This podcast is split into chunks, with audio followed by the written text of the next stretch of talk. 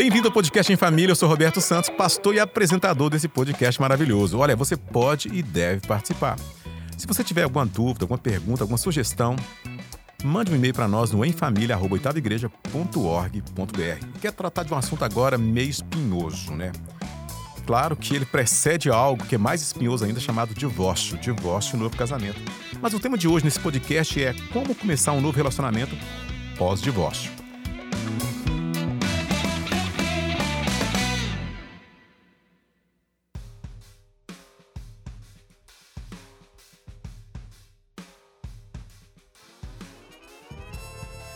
A Bíblia diz o seguinte lá em 1 Coríntios capítulo 7, versículo 10 a 11. Todavia aos casados mando eu, não eu, mas o Senhor, que a mulher não se aparte do marido. Se porém se apartar, que fique sem casar, ou que se reconcilie com o marido, e que o marido não deixe a mulher.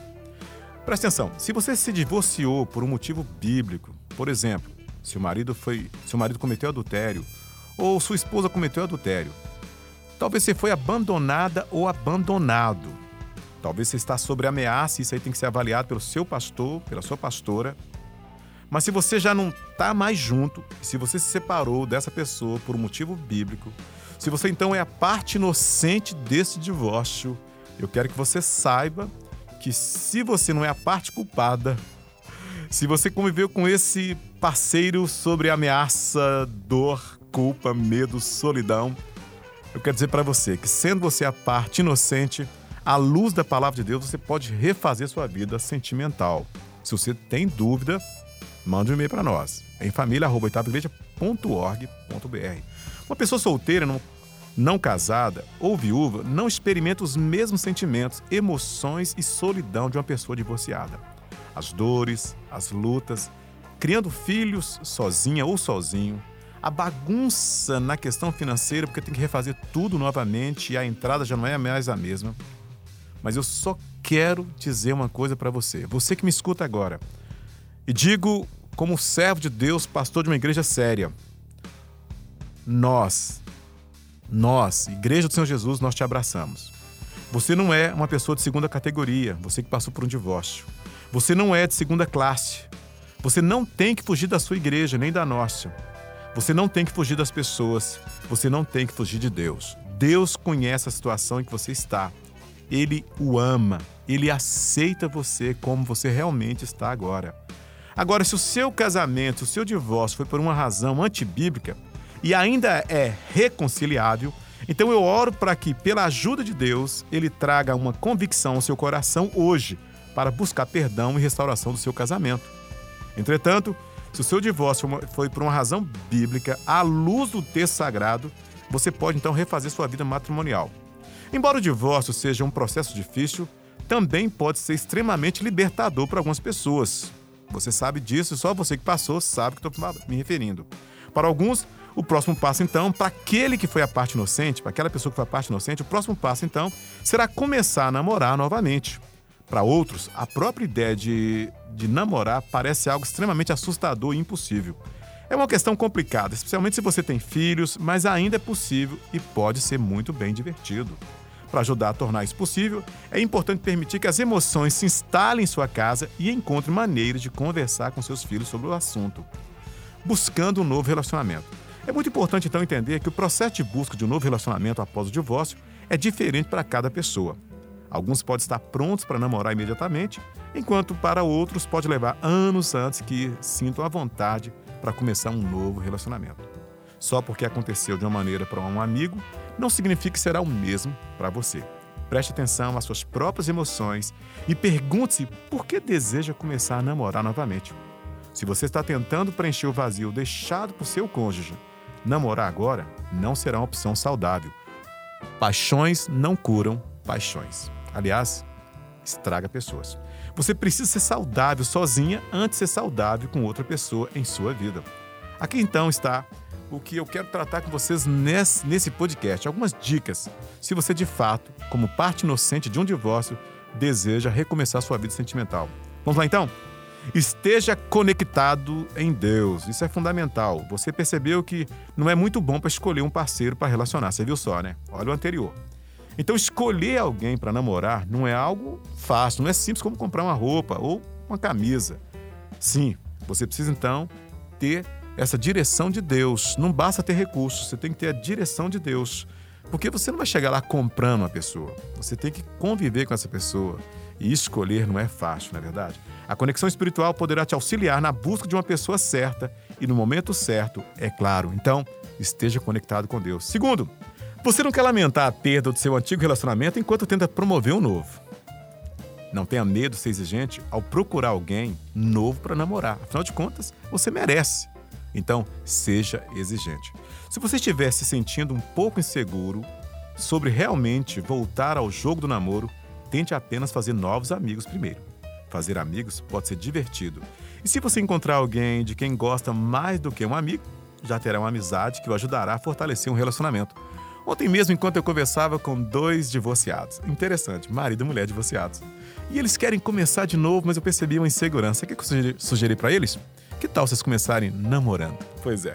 Terceira dica para você: preste atenção aos seus filhos. Se você tem filhos, precisa prestar muita atenção aos sentimentos e necessidades deles ao começar a namorar um novo parceiro. Seus filhos têm seu próprio processo de luto pelo qual passar depois que seus pais se separaram. E você precisa respeitar isso. Só porque seus filhos não gostam da ideia de você namorar, não significa que você não deva namorar nunca mais, mas deve dar-lhes tempo suficiente para se acostumarem com a nova maneira como as coisas funcionam. Os filhos costumam ver um novo parceiro tentando substituir o outro progenitor, e alguns deles ainda podem esperar que você volte a ficar com o outro progenitor. Certifique-se de que seus filhos entendam que as coisas não são finais e deles tempo para processá-lo. Conforme você avança, nunca abandone ou despreze os sentimentos de seus filhos. Quarta dica para você então que deseja recomeçar sua vida sentimental: seja honesto e direto na comunicação. A honestidade e a franqueza são o combustível para a confiança. Seja direto ao se comunicar com seu parceiro. Seja aberto sobre suas expectativas e o que você deseja nesse relacionamento ou compartilhe quaisquer outras preocupações que possa ter. É importante estabelecer isso logo no início do relacionamento, pois abre o caminho para um relacionamento sólido, seguro, confiante. Lembre-se de que a franqueza e a honestidade são a força vital de qualquer relacionamento. Embora começar um novo relacionamento após o divórcio seja frequentemente um processo muito delicado, você ainda pode se divertir. Certifique-se de não seguir em frente porque as pessoas esperam que você faça ou porque você acha que deveria. Em vez disso, faça o que quiser e estará pronto para fazer, mas dependa de Deus. Não apresse seu novo relacionamento e, ao mesmo tempo, certifique-se de cuidar de si mesmo. Claro, é fundamental que você se respeite e estabeleça limite na sua relação para que você não perca tempo com essa pessoa a qual tem interesse por você. Bom, pessoal, isso é fundamental e eu quero então te dar mais dicas aqui. Olha só, vamos lá. Não pense que todos os homens, mulheres, são como seu ex. Segunda dica para você: não segura bagagem. O que, que, é isso? É difícil, mas não é impossível. Afinal, somos os que nossa experiência nos faz. Então, deixe o passado lá atrás no nome de Cristo Jesus. Esteja aberto às novas possibilidades. Isso é fundamental. De repente, não é tão loiro como você imaginou, não é tão moreno como você imaginou, e de repente essa pessoa ideal que Deus está te dando agora para você relacionar no nome de Cristo Jesus. Olha, eu espero que você possa avaliar tudo e, acima de tudo, depender de Deus, conversar consigo mesmo, conversar com talvez seu conselheiro, seu pastor, conversar com seus amigos próximos e considerando, claro, os sentimentos, as emoções de seus filhos. Se essa for a direção, se você é a parte inocente nesse divórcio, que Deus te abençoe nesse novo recomeço aí, no nome de Cristo Jesus. Mas tem, também temos uma participação aqui do nosso ouvinte aqui, Arthur. Diz aí, ouvinte. Pastor, é, os mais românticos sofrem com uma questão, não sou eu, tá? A gente é um amigo meu. É, que é o seguinte: terminou um relacionamento, não deu certo, uma paixão não se concretizou, aquela pessoa tende a achar que nunca mais vai gostar tanto de alguém. Como que a pessoa. Uh, como que ela consegue enxergar de novo a realidade? E no fundo ela sabe que não é assim, mas ela não sente assim. A nossa mente mente. Então os nossos sentimentos, eles nos enganam muitas vezes. E o luto tem que ser curtido. Não despreze o tempo. Então eu quero recomendar que você curta o luto mas se o luto está demorando muito, eu quero recomendar que você agora converse com alguém. Talvez seja culpa, talvez seja os filhos que estão te impedindo, talvez uma palavra que você ouviu lá atrás do seu ex. No caso aqui, divórcio de um ex-marido ou mulher, né? Estou me referindo aqui aos divorciados. Mas não se prenda ao passado. A sua mente mente. Administre isso tudo que aconteceu. E se você é a parte inocente, eu quero que você saiba que, segundo as escrituras sagradas, você pode recomeçar. E se esse é um desejo para você, e se essa é a direção de Deus para você, é claro, que Deus te abençoe no nome de Cristo Jesus. Você pode e deve participar. Escreva para nós em família.oitavaigreja.org.br. Você pode mandar sua, suas perguntas, sua sugestão ou suas dúvidas. Abraço e até o nosso próximo encontro.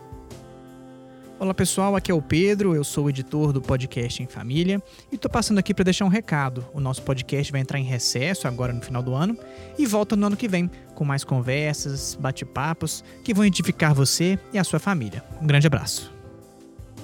Esse podcast é uma realização da Oitava Igreja Presbiteriana de Belo Horizonte, sob a coordenação de Wellington Rodrigues, produção de Ana Carolina Vitorino, Arthur Muller, apresentação Roberto Santos Edição e finalização: Pedro Henriques.